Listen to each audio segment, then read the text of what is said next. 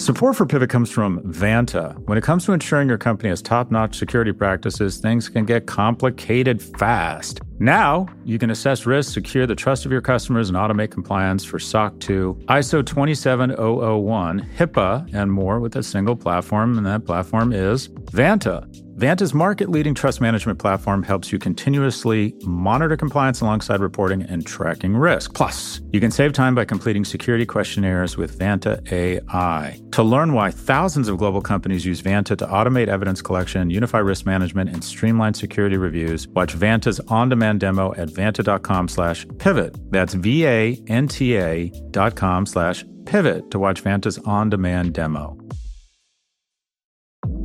Support for Pivot comes from Pendo. Pendo improves the apps your customers and employees rely on. Whether you're building applications for customers or managing applications for employees, Pendo can help deliver better experiences for your users so they can get more value from your software. Visit pendo.io slash pivot to learn more about how your team can use Pendo to start building better digital experiences. There you can also check out Pendo's lineup of free certification courses, 12 hours of in-depth training for your product management teams on topics from AI to product analytics to product led growth. That's pendo.io slash pivot to learn more.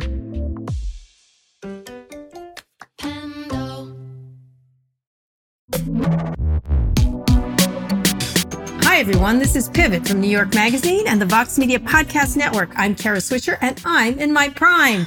That's because my co-host today is journalist and anchor Don Lemon. And Don, I had to do it. I'm sorry. I'm glad you are because I'm not. I'm old. I'm sorry. I'm not. You're old. You're old. You're not in your prime. Creaky. When was your prime? When was your prime exactly?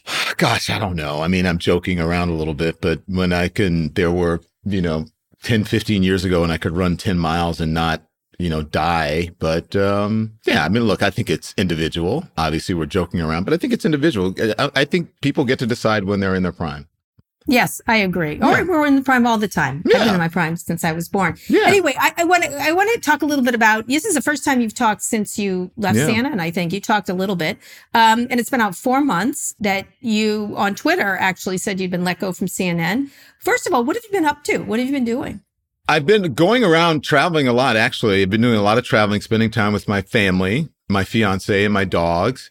Uh, I've been to Baton Rouge, where my family lives. I've gone to New Orleans. I've gone to Park City and I've gone to Italy, spent some time in Europe and I've been talking to a lot of people. People approach me all the time and talk to me about issues. But you know what? Guess what they don't really talk about?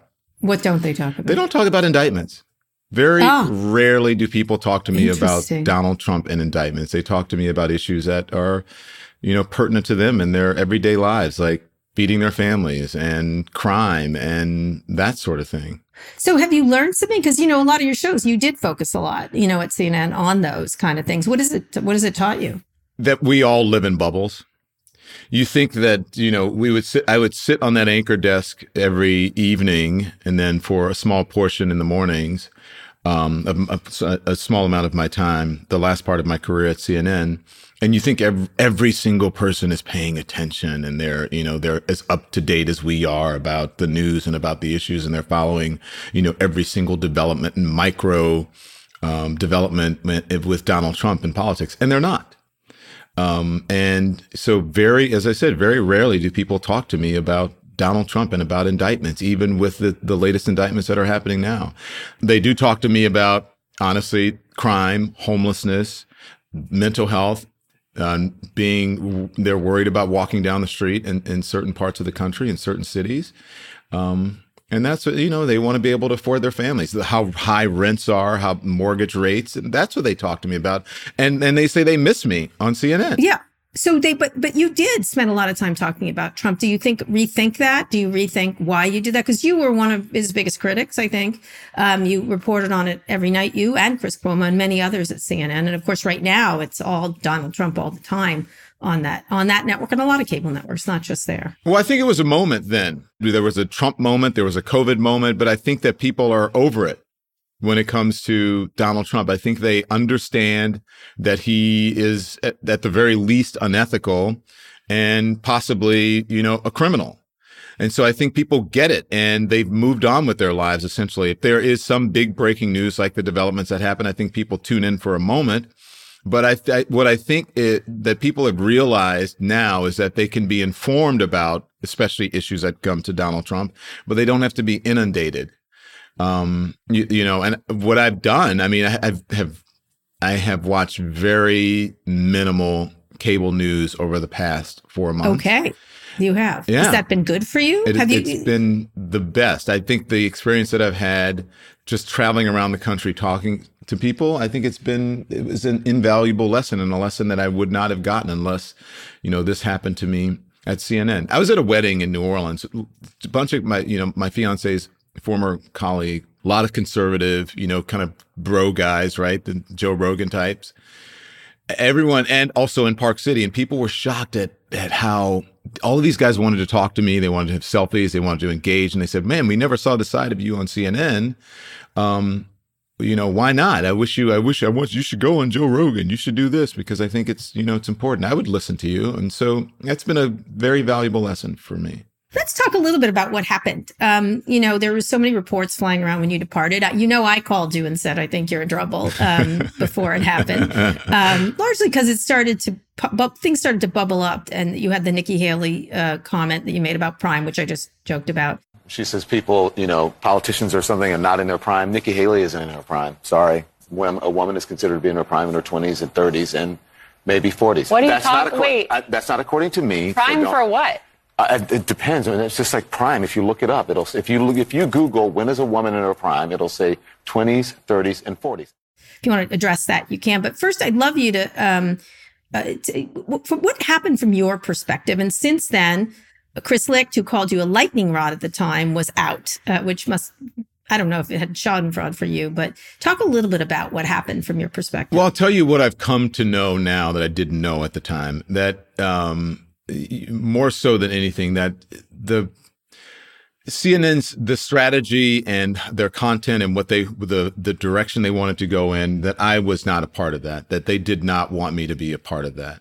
And I think that has from what has played out publicly as it relates to CNN, as it relates to management and um, and what they're doing now, I think it is it's obvious that I, they didn't want me to be a part of that, and I think that's the real issue that happened.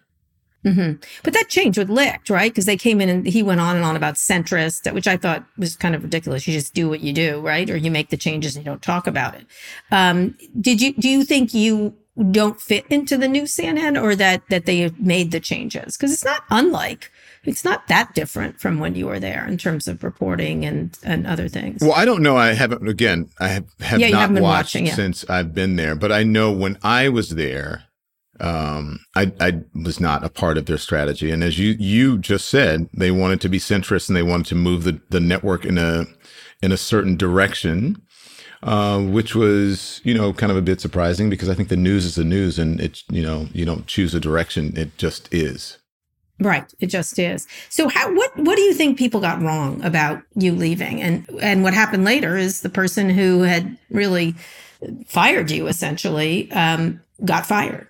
I think that says it all. I mean, what more do I need to say? It, it's You haven't talked to him, have you? Sorry, dude. no. Why on earth would I do that? I have not. don't I, have not don't spoken. know. I have You not might. spoken to him. No. You haven't spoken to him. No. But how do you think it vindicates you, or do you think it it um Yes, I do. because I Why? read the story, and you speak to the people who are there, and um, I think people get what happened. All you have to do is read the Atlantic story, read the subsequent stories that came out, and um, you know how it played out, and they're gone now. So, do I feel vindicated in that sense?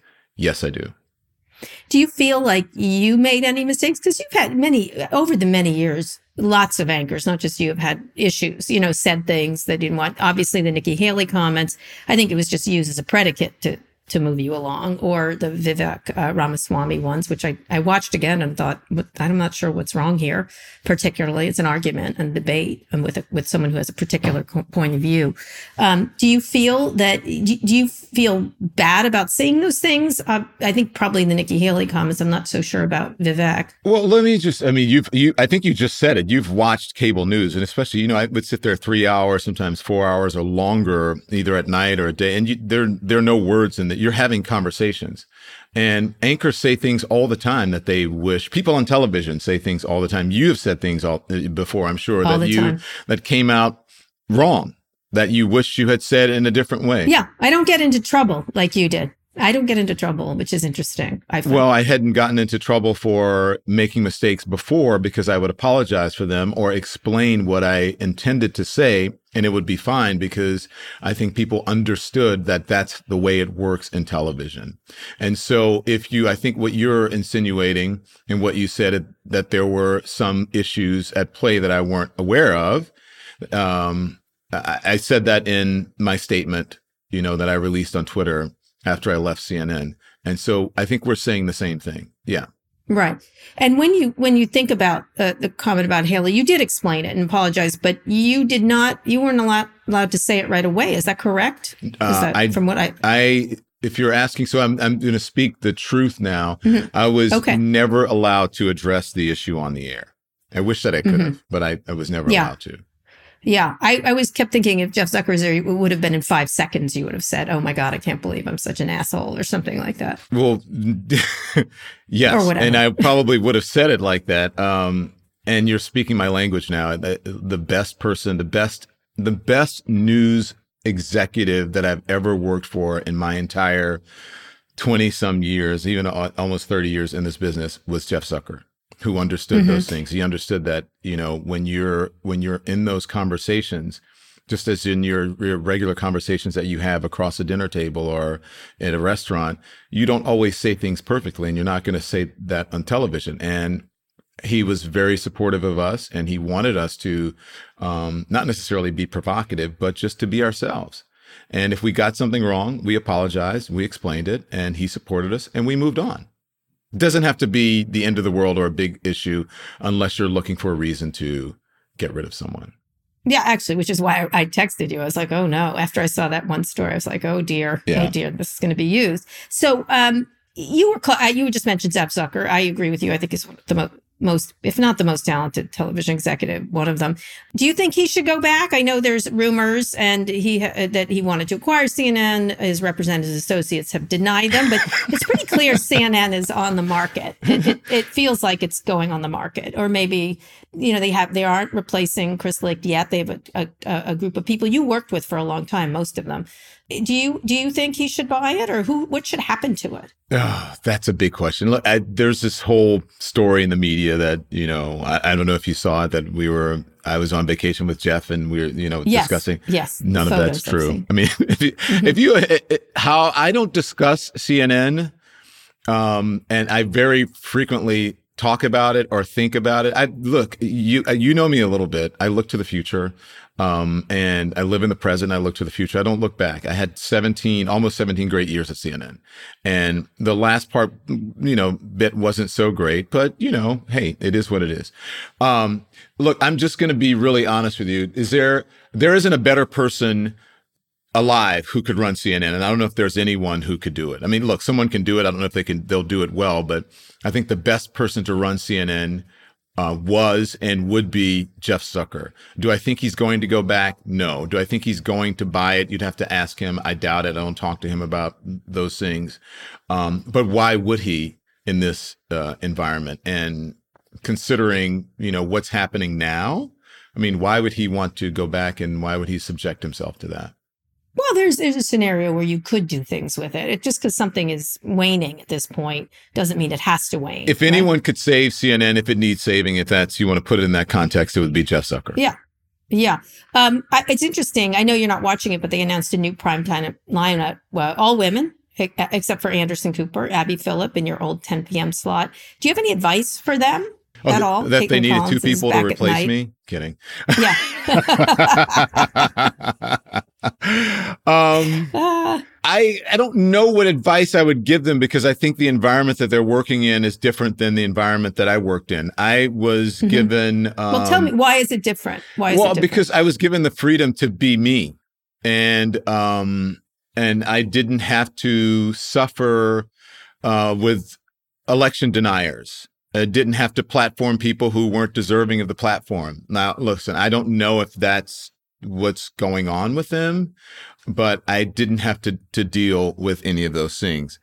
But look, they're I, the people; those guys are the best in the business, and Abby is very talented. Uh, Laura Coates is very talented, mm-hmm. and she's they, on at eleven. Yeah, they're gonna they're gonna do things on their own. I don't think that they need an, any advice from me. I would just the, any advice I would say is, Abby, just be the great person that you are. Um, and I would tell Laura just to be the smart attorney that she is and just to be themselves. And um, well, there's a lot of legal stuff. We are going to unfortunately talk about Trump because there is a lot of news in that. We have a lot of things to talk about actually. But let me just say, you and I. So speaking of that, when you think about where you are, you were 17 years at CNN. You and I chatted on my old show back in 2021 in Sway in the New York Times. That in this interview where I asked where we'd find Don Lemon in 10 years, here's what you said. Let's listen to it. Okay, so th- here's the thing don't tell anybody. Okay, we won't. I really love what I do. Um, and I love I love being on in a time where I have almost complete editorial freedom. Mm-hmm. Maybe I could have that editorial freedom at nine. I'm not sure. But I think at 10 o'clock, I can pretty much say and do whatever I want, and I do. So I think you'll see me, you know, you might see me sort of in doing the same thing, but differently maybe on my own network. Oh. maybe it'll be a Don Lemon subscription network. oh, a Don Lemon subscription. Manifesting. Don Lemon Plus. Manifesting. Don Lemon Plus. Manifesting. Manifesting. Uh, is that, would you still do that? Is that in play? I'll ask the same question. Where will we find Don Lemon in 10 years? There are a lot of things in play. Listen, I think that, uh, uh, listen, correct me if I'm wrong, Kara. Um, I was having dinner with an old friend last night who was in television, who ran um, a network for a long time, and he said that just recently that streaming and digital or online had surpassed linear television for the first time? Yes. Okay. Yes, indeed. So if that gives you an indication to where I'm going, and well, I don't know if it's streaming, but it's whatever. It's it's going to be probably streaming and in the digital space. It doesn't mean that I don't want to work in traditional linear television anymore, especially over the next 14 months. I expect to have a voice, so stay tuned for that. But um, I think I want to do something next that scares the shit out of me. And um, I had a very successful career in cable news for a long time. Um, I got to do and say exactly what I wanted wanted to. Um, it was I, I have a, I have and had a very important voice that most people don't get to hear uh, in on that platform and still don't. And I expect that to continue. But I I'm going to lean into the future of this medium and uh, and do something wow. that scares so, me. So Don Lemon Plus. Interesting. So would that be like a show? Like would you join Chris over at News Nation, Twitter, podcast? Or I assume you're going to join Tucker Carlson over there. I know you too. There was that back and forth right when you left. Um, I think I wrote you like, please don't. Please, no, please it's don't. not that. It was uh, look. I think because of the the weird universal, the the universe, the timing of uh, firing. Yes. Yeah, of both of us at the same. It was like, hey, how weird was this? I, I think of you together all the time. I think about you and Tucker is yeah. just joined at the hip. You do, but but no, but uh, Tucker and I are not friends, um, and I don't know. I don't know what's in our future. Listen, I never say never to working with anyone. I would like to be able to reach a a bigger and different audience. I don't want to keep preaching to the choir, uh, and I don't want to keep preaching to a diminishing audience or speaking to a diminishing audience. I would like to grow my audience and be able to reach more people. As I said, I was su- quite frankly pleasantly surprised by how many people I thought would hate me, because a lot of them do. Uh, but after engaging with them, they were very interested and wanted to hear what I had to say. And I actually, I think I've reached some of them and, and changed their minds. I just think that sometimes it's very, um, you know, unidimensional um, when you're on television. It's just you have you know it, you're doing one singular thing and people only hear one thing from you, and I think what people don't get, and especially what's happened to me over the last couple of months, is that uh, you don't always say things that you necessarily believe, right? Meaning sometimes you are, um, you have to play devil's advocate. Sometimes you have to say, well, there are people who are out there who may believe this to be true. What do you think about that? And I think we get so upset by that by saying, "Oh my God, I can't believe that they're doing that," you know, or you're saying that. Doesn't mean that I believe that. Sometimes you're just being analytical, or you're trying to create a conversation, and then you end up, you know, um, chastising people or canceling them. We have to stop that because then you don't really you have you have fake conversations then. Oh, I agree. I have a lot of people I disagree with. I mean, look at you shows. and Scott. Yeah, I, yeah. I, I would love to have a relationship on television or on a podcast or on whatever it is I choose to do, like you and Scott have, because it's real and Yeah. it, no one, Yeah. you know, there are no snowflakes in these conversations. No, no, it gives people permission to disagree. I, you know what I mean? If I like, if he says something stupid, you know, and and I go, I laugh at it and, and know it's what it's meant as. I think it gives people permission to calm the fuck down. Yeah, and you know it's not him. He's it's you two bantering. Sometimes it is. Sometimes uh, he and I had a trans argument that was quite substantive. It was interesting because we learned from each other. And he does it with me. He calls me the mayor of Wokistan, but I don't think I am. Anyway, it's an, an interesting. No, that's it. I think that's for sure. great. And we should talk about trans issues too, because people actually talk to me about that more than they talk to me about indictments. Oh, interesting. Okay. Well, what we will talk about, we're going to get into issues. Last question I have. Um, when you say more sides of Don Lemon, that Don Lemon contains multitudes, um, that's, is that interviewing? Is that singing? Is that what, what do you, It's uh, honestly, Kara, I, and I didn't expect to go this far, but I will a little bit. It's it's all of it. I mean, it, you'll see me doing something that is multifaceted. Uh, it will be more than one platform, and um, if I decide to do it, but as you know, I don't have to rush back to work, right? So, Right, um, yeah. You know, I, I'll see, but I'm gonna sort of figure. It's a good time for me to figure it out. I just don't want my voice to be lost over the next 14 months. So invite me back on as often as possible. I shall, a hundred percent. All right, Don, let's go on a quick break. When we come back, we'll talk about the latest Trump indictment. Support for this show comes from Virgin Atlantic. Let's talk travel. Whether you're setting off on a business trip or taking that well deserved summer vacation, we're always so focused to getting to our destination that we forget to embrace the journey. Well, when you fly Virgin Atlantic, it serves as a reminder that a memorable trip begins right from the moment you check in. That's why they offer loads of special touches to truly elevate your time in the sky, such as in flight movies, music, TV, and podcasts that you actually can't wait to dive into a snack bar that you can help yourself to at any time, and an iconically British high tea high up in the clouds. They've got these little salt and pepper shakers that you're encouraged to pocket as your first souvenir. And if you're feeling really fancy, how about a wine tasting experience at 38,000 feet? Uh, so, really, we're just getting started. From their brilliant next level service to the food, the entertainment, the planes, the clubhouse, the crew, and so much more. These are just a few of the many special touches that make me love flying with Virgin Atlantic. And I do, I fly Virgin Atlantic a lot. Check out virginatlantic.com for your next trip to London and beyond, and see for yourself how traveling for business can always be a pleasure.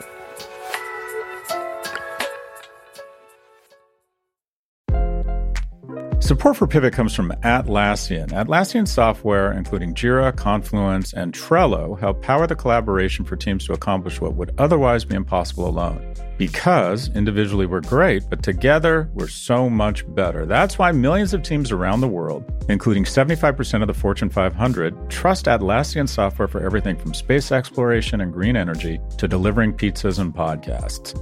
Whether you're a team of two, 200, or 2 million, or whether your team is around the corner or on another continent altogether, Atlassian software is built to help keep you all on the same page from start to finish. That way, every one of your teams, from engineering and IT to marketing, HR, and legal, can stay connected and moving together as one towards shared company wide goals.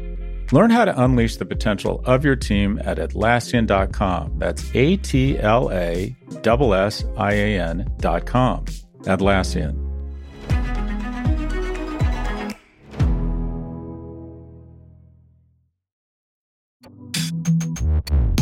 Don, we're back for our second big story. I know you don't want to talk about Trump, but this is a big deal this week with Fani uh, uh, Willis. Um, I don't it's mind. A, it's uh, don't mind he- it's okay. He's calling it a witch hunt. I want to see the new Don. Surprise, surprise. After we recorded the pod earlier this week, we learned that the former President Trump had been indicted yet again, this time in Georgia. His new 13 counts include uh, racketeering, making false statements, pressuring public officials to violate their oath of office. He's accompanied by 18 of his his friends, I guess, his crew, uh, Rudy Giuliani, Mark Meadows, and Jenna Ellis. If you're keeping score at home, that makes four indictments for Trump in the last five months, two federal cases, one New York criminal case, one Georgia criminal case with a total of 91 felony counts between the four indictments. He has until noon on August 25th to voluntarily surrender to authorities where he will have a mugshot and fingerprints. Do you think he shows up on the 25th? That's the question, isn't it? Because that he and then what do you do? Because there are really no levers in our constitution that will, can prevent him from running. You hit upon a very interesting conversation that i've been talking to people about. Look i think that it is good that finally donald trump and all of his cronies may be facing some very tough um, consequences and they should but if people are sitting at home all day in front of cable news thinking that they're going to see Donald Trump in an orange jumpsuit, I don't really think that that's going to happen. I think the the consequences and the ramifications of putting a former president in jail it's really tough because of who you're going to put him in with. What do you do with the Secret Service? What does that mean for state secrets? Um, how does that compromise the country? So I think, you know, in the end there will be some sort of deal made. But the question is what do you do? What do you do with him? Is he above the law? In many ways he is above the law. And i know that's awful. People don't want to hear it. Um, he will go and he'll have to face the, the the process. But then in the end do you want someone even if you think Donald Trump is the most terrible person on earth, he was the leader of the free world and he knows a lot. Mm-hmm. And mm-hmm. what position does that put his family in, his family members? If he's in jail with someone and they threaten this, you tell me this, or, you know, I'm just going through the motions. Well, he's, most people think he'd probably be under house arrest, if, like Mar-a-Lago. So if he's, okay, something. if he's under house arrest in Mar-a-Lago, that's fine. I think that's a good, you know, that that's good if he is indeed found guilty and i think that is when when i say to people do you really think donald trump is going to jail and i say i don't think it's going to happen well they say they they'll say well maybe they can strike a deal where he won't run for public office and i mm-hmm. think that's that's that. also a good compromise as well the best posi- the best option i think quite frankly, would be for him to go to jail. I'm just being a realist here. How does that happen? Are we surprised that all of these people were doing what they were doing. How long have we known this, Kara? We've known this for and a there long was reporting. Time. You had it on your shows. Uh, you know, the New York Times had it. Washington Post had a lot of this. Nothing is fresh and new here from a reporting perspective, which is it's just the detail. It's the details. No, I reported on Fani Willis back in. Yeah. February or March, I think February, that, that she was going to use the RICO statute to go after Donald Trump and that it was a top down issue for him that that you know he was directing or people in high positions were directing people in lower positions to do certain things and they were going to use a RICO statute. And that you know what happened just a couple days ago has just finally come to fruition. But I I had that reporting exclusively a couple months ago yeah yeah it's something we've typically seen prosecuting members of organized crime. That's how they Rudy Giuliani used it to great effect in fact and he's now Isn't being subject to it. it is fantastic. It's like well what so do you good. think? That's a thing. Do, are you surprised I, by all of I, this? Do you think no, he'll go to jail? I, no, I do not. I do. Not, I think. I think the, the technicalities of putting a former president in. I think he will push it right up to the line. I agree. Um, he's taking a big risk, but at the same time, as I had on uh, Chris Christie recently in an interview, and he said he's terrified of jail. Um, there may be a part of his lizard brain that says, "I oh no, this this is a big risk," and he eventually went bankrupt. Right? He eventually does take his medicine on some level. I think he. No one is above the law. I do think the law needs to be flexible in this weird, weird situation of a person who's shameless. That's that's really well. People will get upset for hearing us say that, and that's that's the issue that we were talking about. You, even if you're just analytical, technically, technically, like it, would would would honestly, considering what Donald Trump has done to me, the mm-hmm. safety of my family. Yeah. Um, that I, you, you know, uh, you know, I've dealt yeah. with de- death threats. I had to go and do, you know, victim impact statements in court. He called me all kinds of names. You know, you know, the only thing he didn't, what was, what's the word that he's using? Oh, the only thing that he didn't call me publicly was riggers. But mm-hmm. wow, you know, he's using the riggers word. Never mind. Yeah. Whatever. Yeah. But um, yeah. so right. would I like to see him in jail if if he is found guilty? Yes. But do I think that that is going to happen? The technicalities, as you say, I think it's very difficult um, for that. But you're, you're disappointing a lot of people by saying what you're saying. You know that, right?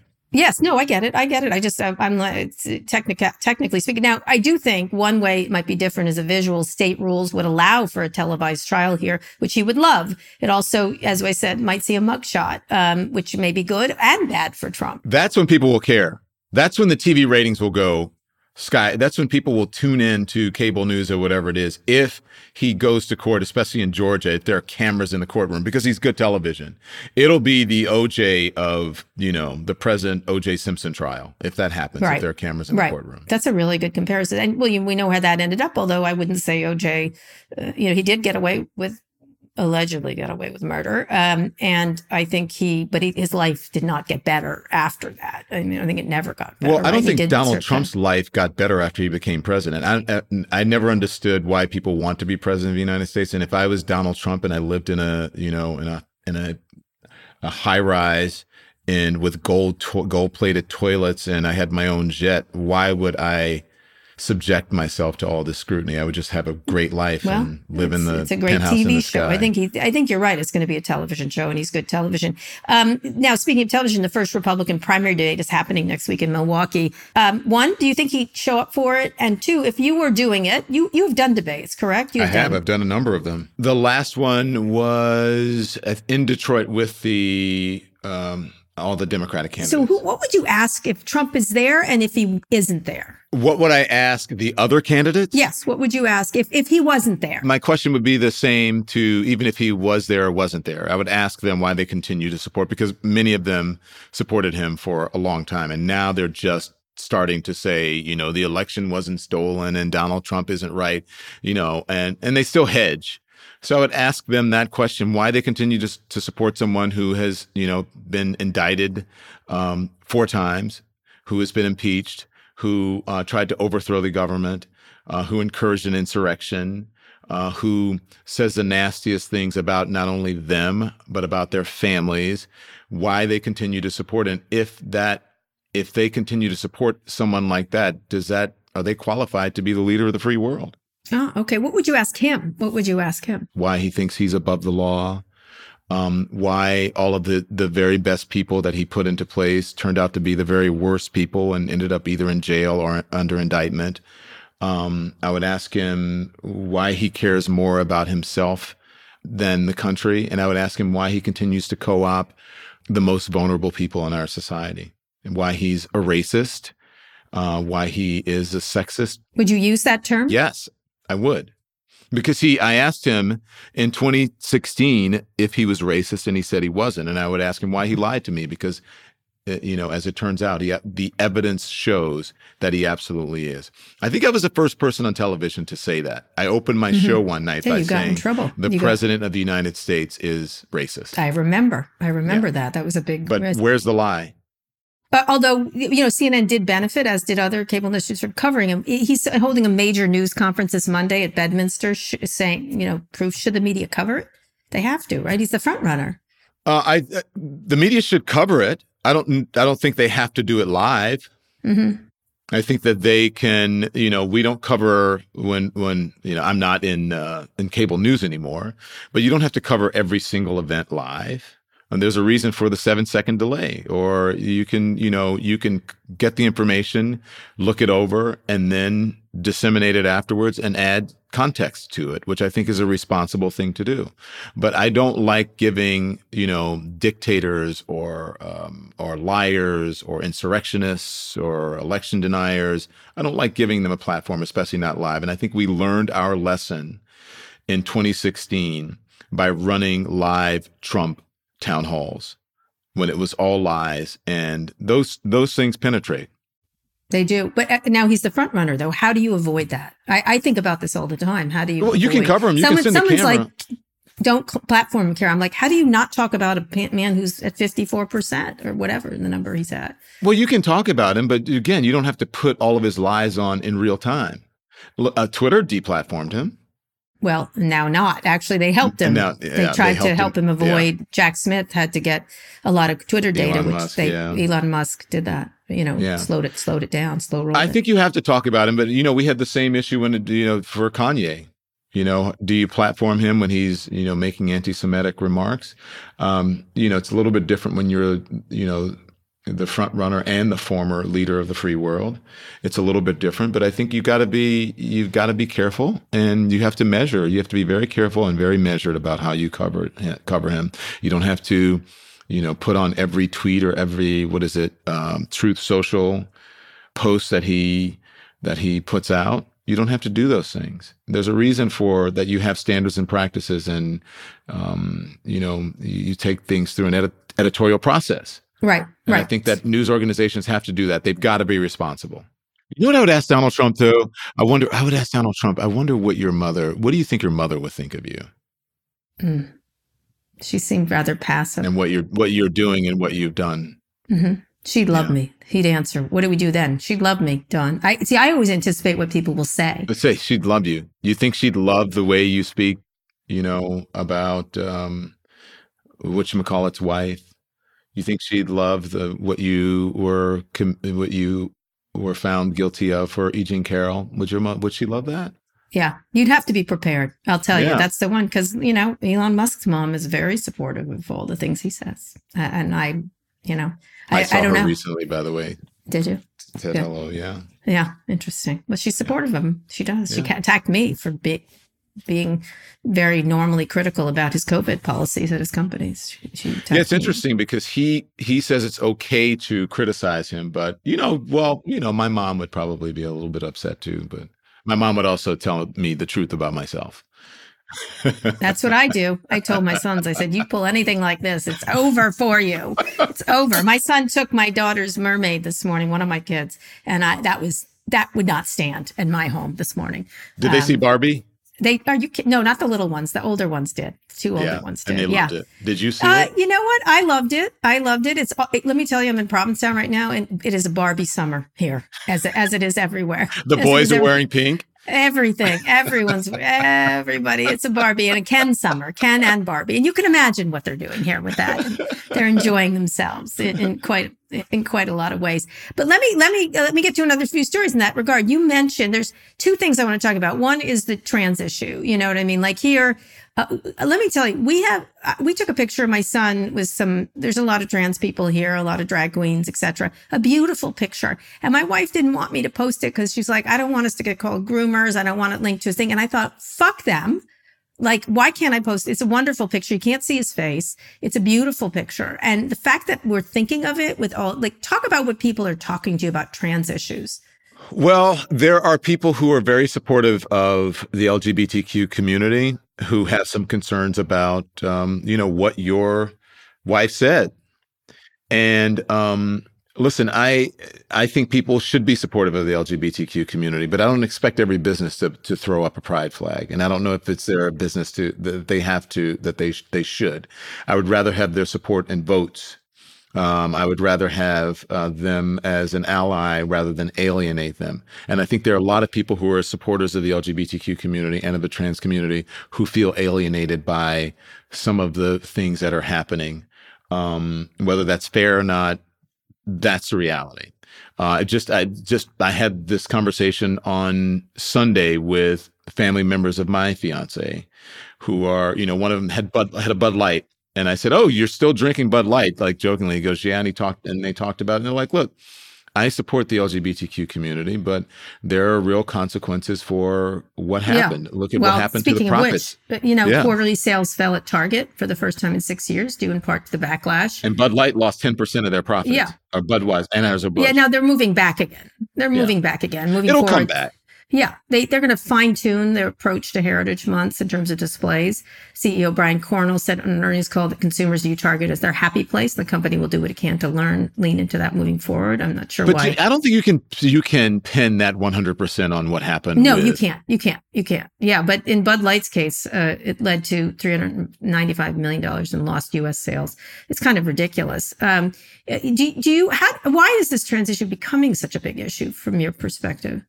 I, I think it's look, it's um how do I say this without getting, you know, even you know, members of my community are upset. The whole trans issue is sort of new to a lot of people, right? And so, you know, one day it won't be. And so people have a lot of questions about it. You know, just as a journalist asking questions for people who may not have all the knowledge, um, I would get yelled at and screamed at and and uh, accused of being having some sort of internalized homophobia because I was asking questions for people who didn't know. And so I think that you have to, you know, I I often felt like the African American authority, right, being the only person um, of color in prime time on a cable, and you know, I felt like I had to a- answer questions about being black in America, and, and I had to ask questions coming out early in the media about being gay. Um, and sometimes you just have to do that, and you have to understand that people don't know, and if you can offer them some information, you do it, uh, and you, you know, was it upsetting sometimes? Did I get sick of it sometimes? Yes, I did, but that's the only way that people learn. And so I, ha- I think you have to take people, you have to meet people where they are. And it can be frustrating. And I think sometimes with the trans issue, people get really sensitive um, and they don't understand that this is a new and very difficult issue for people to understand. It just, it just is. It, I, I wish it wasn't that way but it's it just is. And it, you know what, Kara? Quite frankly, it's a tough issue for even um, members of my community. You know, they don't get the pronouns. They don't get to the well, are trans people gay? Are they straight? They're not necessarily this. Why are they part of the community? You've heard that. Yes, a lot. And so, yeah. you know, can you ex- we would like heterosexual people to be able to understand mm-hmm. everything mm-hmm. all the time, but mm-hmm. they don't. And sometimes they just have well, questions. Um, sometimes my feeling, what I tend to do is say, what do you care what people call themselves? What do you, why, why is this an issue? Why are you totally all agree. wrapped around a, an axle about this? Like, what do you care if people want to call themselves Phyllis or they. I don't care. It's like it's it's so it's hard for you. Big deal. Like it's hard for you to pronounce names of certain people too, right? And you're just going to have to that kind of thing. I, I've had lots of discussions with people about this, and I tend to. I, I usually tend to be like, tell me how it affects you and then they then they sort of get drawn into a better conversation than you're a fucking idiot i'm thinking you're a fucking idiot but i'm not saying that in some it's ways. a big and important issue the trans issue listen and and i am extremely supportive of, of the trans community and as you know um, right now we you know we deal with trans issues probably more than any other issue within the LGBTQ community. If you go to any event for L- the LGBTQ, well, they're under siege with laws. They're under siege, and so I'm very supportive it's I don't understand why people have such an issue with it. I understand why they're curious about it. I don't understand why they have such an issue with it because it's a very small small part of our population. Candidates like Ron DeSantis and others gin it up, and now of course they're backing off of it it's not working particularly. Speaking of which, a lot of people are talking this week about the 2009 film The Blind Side, which is supposedly based yeah. on a true story, but maybe not so much. As a reminder, this was a movie starring Sandra Bullock, who won an Oscar for a role about Leigh Anne uh, Tuohy, who brought homeless teenager Michael Michael Oher into her family, or now former NFL player is alleging that Tuohy uh, family never actually adopted him, instead put him into a conservatorship and exploited him for years. The Tuohy family is denying those claims, is making a few new claims of their own, even mentioning a shakedown for $15 million. Uh, uh, Michael Lewis seems to be backing, who wrote the book The Blind Side, a very well-known journalist, um, uh, saying that that nobody made money from this movie. I think that was one of the things, the, whether they made money from the book and the movie. You interviewed Leigh Anne back in 2013 ahead of, uh, yes, you did, of Michael playing in the Super Bowl that year. Uh, do you remember it or not? I don't. You don't? I don't. Oh my I, God. I'll be honest with you, I don't. I do this I, all the time. I do. I know people say, "Oh, you interviewed such and such." I was trying to remember if I interviewed someone recently. I think it was the the two ladies that are involved in the Georgia case. You know, the yes, Ruby Lee. Yeah, yeah. And mm-hmm. I said, "Did I interview her, or did I read like a transcript of her?" And I can't right. remember. I do that too. I was on. Listen, I was on television at least two hours a night, five days a week and I it, guests come in and out, and I don't remember. I don't remember interviewing her, but I'm sure she's a she's a very nice lady. I don't remember yeah. it though. Do you have any thoughts on this? I only brought it up because you did interview her. I want to see what the you know what happens with the the lawsuit. Um, because people allege things all the time, and you know we have to see what happens. I'm not saying that that's uh, this case, and that, but that's what a journalist does. You wait for all the facts to come out, and if there is any money to be made are gotten from you know from Michael Oher, I think Michael Oher should get that money. Right. Uh, right. And I think he was an adult at the time, and he should have been allowed to make his own decisions as an 18 year old person. Mm-hmm. Uh, Mm-hmm. Whether he got the money or lost it or saved it or whatever, I think it should have been his own decision. I think one of the more interesting parts of it is how he was portrayed in that movie is kind of thick and dumb, and the white people teach him. Well, you it's a know, white and he- savior complex, Yeah, you know. exactly. Yeah. Like, but a lot. Now, when I saw it the other day, it's interesting when you rewatch things. Uh, I it was hap- It's on TV all the time, which is interesting. Um, I was like uncomfortable suddenly. You know what I mean? Like, I guess I was loved the uncomfortable watching that movie from the beginning. I Were love you? Sandra Bullock. I thought she Yeah. Mm-hmm. did a good job. I don't think she she won an Oscar, didn't she? I don't she think did. I don't think that she should give her Oscar back because she only did her job. That she she's not involved in that. She there was a, a book, a screenplay, and she did her and you know, and then the movie she did her job. So I don't think you know. No, props to Sandra Bullock. I really like her. I think she's amazing. But um, uh, the whole movie about the white savior thing was always uncomfortable for me. And I remember when I was writing my book and an editor, I talked about, uh, I forget there was something that happened and there was this little white kid. I went back and I read it and the editor and I said, I don't want to do this because this makes this kid seem like a white savior. And they were like, Oh my God, I didn't even think about that. All right. You know, let's, let's work on that. But, um, I went back, you know what I did recently? I went back and watched. I watched the um, Rock Hudson documentary. I think it was Oh, yeah. on was it Mhm. on HBO or, or Yeah. something, and um, and so it got me onto Dynasty. And Uh-huh. I went back and I watched Dynasty from the very beginning. no. And Oh there was the whole sure character with Steven, the gay son. And um, I felt differently about the series than when I watched it originally. What did you feel? What's the difference? the way that the character was portrayed was terrible. You know, he went back and forth about being gay and straight. You know, the the dad, which was Blake Carrington, which is John Forsythe, killed the son, got off with kill, killed the son's boyfriend, and got away with it. And then through his entire life, he was embarrassed about his son being gay. It was like Jesus, what the fuck, man? This was terrible. And this was the '80s. I said, no wonder people didn't come out then. Oh yeah, yeah. Well, you know, it was. Uh, I I literally I remember watching and It was always you know sad gay people. You remember? I did not sad- like John Forsythe's character. You I did not? actually Oh, no. related more to you know Joan Collins Yeah, here, I'll give you a new one in your free time, Dons, until you decide whether to hook up with uh, Tucker Carlson or not. Um, is can't um, believe we're talking about Dynasty. And I know, Carlson, right, right. Um, is go watch Three's Company. Literally ninety rape jokes a second. Like, you know what I mean? Like, oh, and he had to, in order to live with two women and be, he had to be pretend gay, gay, pretend he and then, gay. but Oh then when they're talking about like getting women, it's very like hubba hubba, give her a drink. Like you're like, what?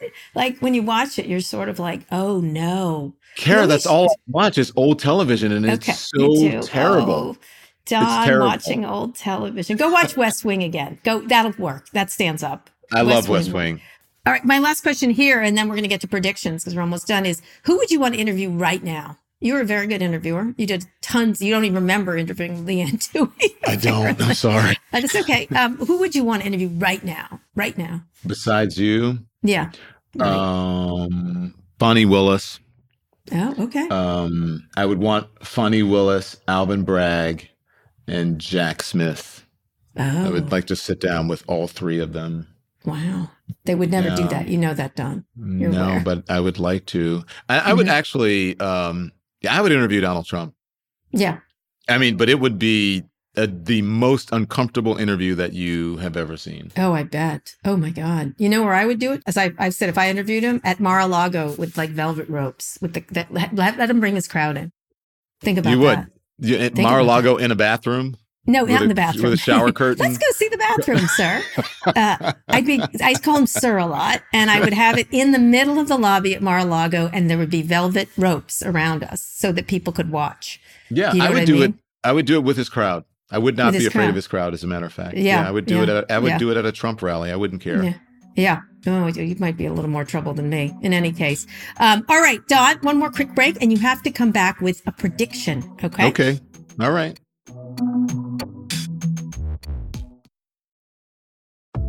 Support for Pivot comes from Hidden Layer. It seems like everywhere you look, industries are turning to generative AI. We talk about it a lot on this show. Businesses can generate more ideas, answers, connections, solutions, and momentum. But at the same time, security teams are forced to slow down that progress so they can make sure AI adoption is safe and responsible. Hidden Layer's AI detection and response platform secures generative AI and large language models from malicious attacks, leaking of confidential information, and intellectual property theft. Hidden Layer helps you generate more by enabling seamless, secure generative AI. Here's how it works AI detection and response protects businesses from potential attacks by monitoring and analyzing the inputs and outputs of their generative AI applications, blocking harmful transactions, and alerting security teams in real time, allowing organizations to accelerate their AI adoption with speed. Customers in finance, technology, healthcare, and even the U.S. Department of Defense trust Hidden Layer to protect their AI today. Plus, Hidden Layer was named Most Innovative Startup at RSA, the most significant cybersecurity conference in the nation. With Hidden Layer, go from pause to possibilities. Generate more with Hidden Layer. Visit hiddenlayer.com slash pivot to learn more about Hidden Layer's AI detection and response solution.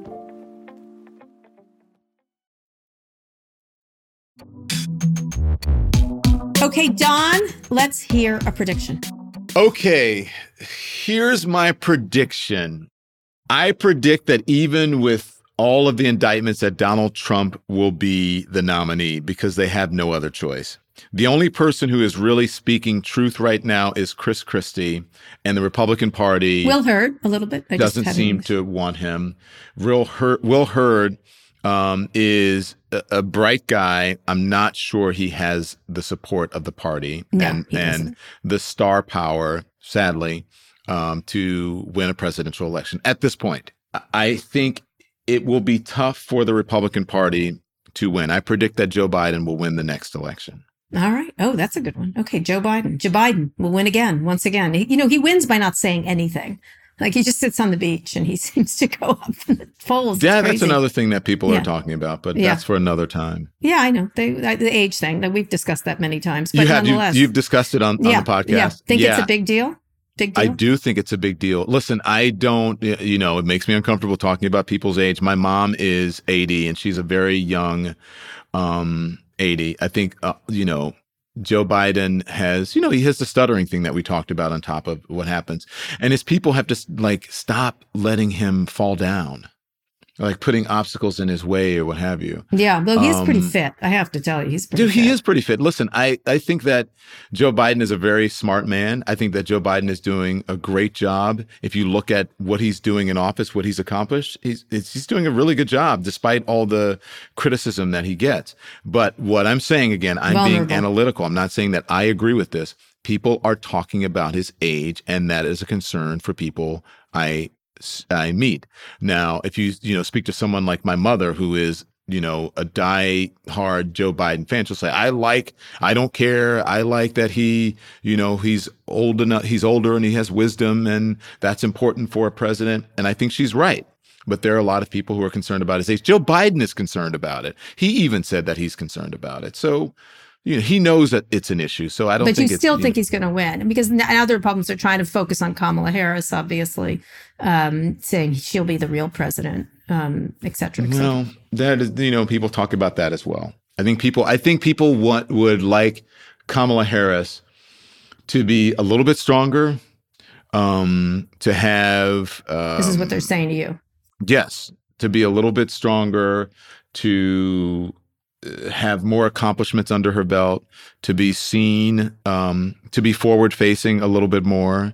The concern is that it, Joe Biden will drop her, and then he won't get the black support, and then blah blah blah blah blah. You know the whole thing. Yeah, I, yeah, I, yeah. I don't. I don't lean into any of that, but mm-hmm. I'm just telling you what people say. But you still think he's going to win, and Don Donald Trump will not. Yeah, I think he'll win. I think Donald Trump will not, but um, who knows? And then we, you and I, could go to Mar-a-Lago and interview him after that. I would love to. I'd do it with you. We'll make a Donald Trump sandwich. Yeah, uh, let's let's try to do that. So, what do you think? What's your prediction? Uh, my prediction: I'm going to go separately, not on Donald Trump, but on the writer's strike. I feel like it may settle by October 15th.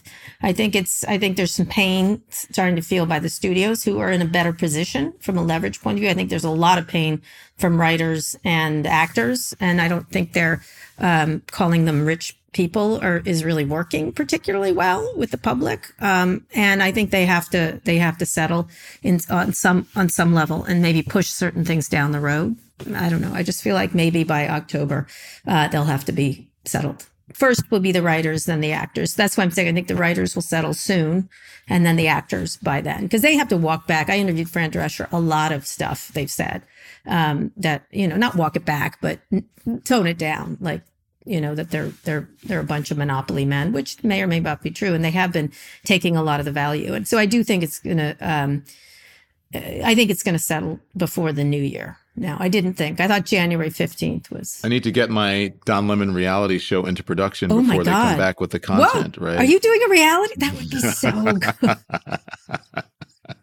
what would you call I'm, it? j- I'm joking. Uh, uh, I don't know. I'm joking. Lemon life. I have no idea. Lemonade, lemonade, lemon life. When life gives you lemons, that's what it When be. life give you lemons. when life gives you lemons. Oh my God, can I be in your reality show? Like we You can move should. into a like a house in Provincetown and like, you know, lesbians around, some trans people. We'll bring Ron DeSantis in after he loses, you know, nomination. Would you watch that?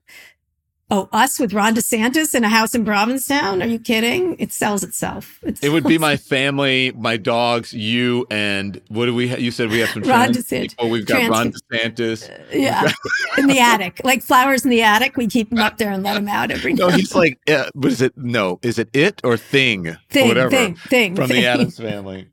Oh God, Don, that would be a lot of fun. Anyway, if you need any help figuring out your future, as you know, I understand these things rather well. So, um, if you need any any podcasting help, if you're going to do that, um, you should go on Joe Rogan. Uh, It's not so much with Tucker. I'm sorry. I think you should rule that one out. Would you? Um, would you watch that?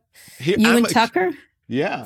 I think he's a nasty piece of work. I think maybe back in the day, sure. I, I used to like Crossfire, but I think Do you know how many people have proposed that Tucker I and I that. have an I event and that we do it live streaming and you know it's like a prize fight? here's how I feel like it. It, it it'll diminish you and not him.